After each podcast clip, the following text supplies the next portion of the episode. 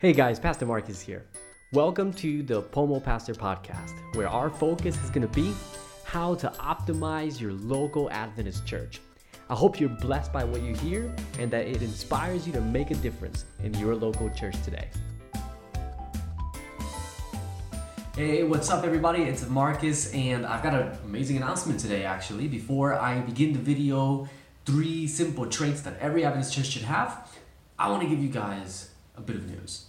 So, at the moment, this YouTube channel, podcast, blog, this entire project is known by its website's name, pomopastor.com. However, all that is about to change. Years ago, when I started doing Pomo Pastor, it was just a blog. That's really all it was. Pomo being a nickname for postmoderns and pastor being a church leader. Uh, those were sort of the ideas that I brought together when I started the blog because I wanted to talk about the relationship between church church leadership and reaching the postmodern generation. However, this whole project is way more than just a blog now. It's got a podcast, it's got a YouTube channel.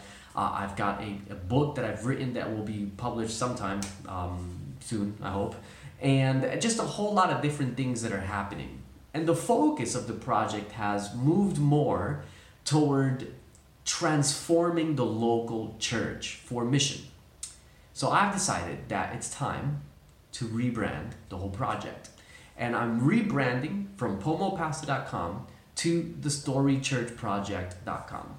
Now, the reason why I chose the name The Story Church Project is because the name of the book that I've written is Story Church.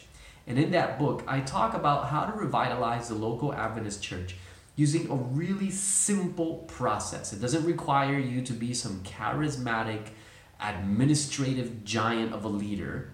It's a really simple process, which, if applied and contextualized, can really help turn your church around. So, the Story Church project, I'm hoping, will be launched by the end of August. Nothing else is going to change, guys, but the name of the project is no longer pomopastor.com. It's going to be the Story Church project. So that's my news, guys. That's the update. Keep your eyes and ears, or whatever it is you use, uh, alert to that because that change should be coming by the end of the month, if not, if not at the very beginning of of the next month. All right, now on to today's topic three simple traits that every Adventist church should have. Guys, this post today is inspired by an amazing book, an amazing book that if you haven't read it, you've got to read it. You've got to get your elders to read it. Um, your, your, your, your, leaders to read it. Uh, it's called Mission Shift, written by Kayle B. de Waal. He is a lecturer at Avondale University, and um, I'm not getting any commission for promoting his book it's it's good. It's amazing. It's a great book that really, really, t- you know, it just talks about um, sort of the ideological foundation for mission. And as I read this book, one of the quotes, it's it's a quote that comes up very early in the book, but even with that, it stands out to me as probably the key thing that inspired the book for him and that inspired um, my blog post this week. And it's this. This is what Kayle B. de Waal says. He says, the local Adventist church is in danger of becoming irrelevant, even outdated. Wow.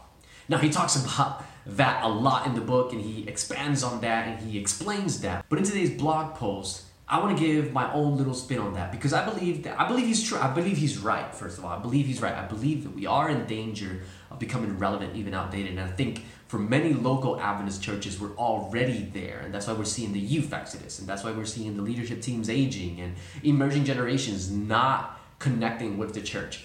And so that's what I want to talk about today. What are three simple tips that I can give from my experience that will be really helpful with turning your church around? Now, let me make a disclaimer. There is no way that I can tell you how to revive your church in a simple 10 minute video. All right, I'm not that naive, and I hope you aren't either. These three simple tips I hope will give you something to start thinking about and working towards. Now, if you want more, then I invite you to go to pomopastor.com, or maybe you're watching this video in September, so it's now thestorychurchproject.com, and subscribe to the seven part video series because there I share a lot more meat with you. But here we go three simple traits every Adventist church should have. Number one, elasticity elasticity. When I was in the army, one of the things that we discovered very quickly during the tour during our tour in Iraq was that the enemy was constantly adapting. He was constantly changing.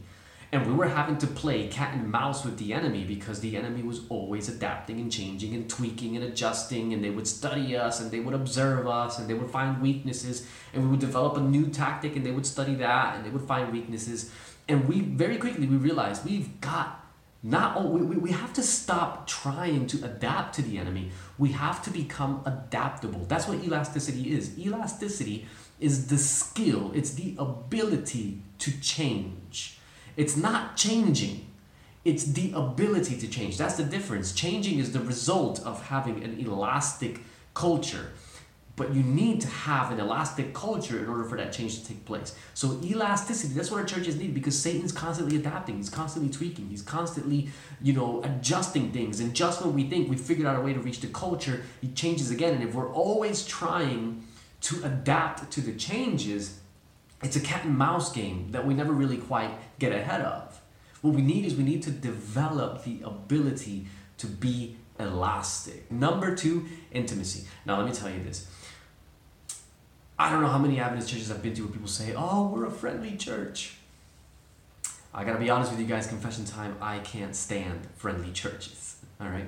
Now, here's the reason why I can't stand friendly churches I don't like them because God never called us to be friendly. Okay? He never called us to be friendly. He called us to love one another. And you can be friendly and not be loving. And so the number two thing that Adventist churches need, local Adventist churches need, they want to avoid becoming irrelevant and outdated, is intimacy. We need to be intimate, guys. And that's something that's missing in our culture today. That's something that we can offer that they can't find anywhere else. Intimacy. We need to pray for each other. We need to care for each other. We need to look out for one another. We need to be involved in one another's lives. We need to be doing life together during the week. Our Sabbath schools shouldn't just be about going through some lesson pamphlet. It should be about nurturing and caring for one another, taking time to share stories and testimonies, not just going Monday, Tuesday. You know, come on, really? We need to be intimate, guys. Intimacy is something that's never going to get outdated because, let's face it, the more we progress in technology, the less intimacy we see in society. And that's something as a church that we can offer that they can't find anywhere else. Number three, the third thing that Adventist churches need if they want to avoid becoming irrelevant or outdated is sensitivity. Now, what do I mean by that?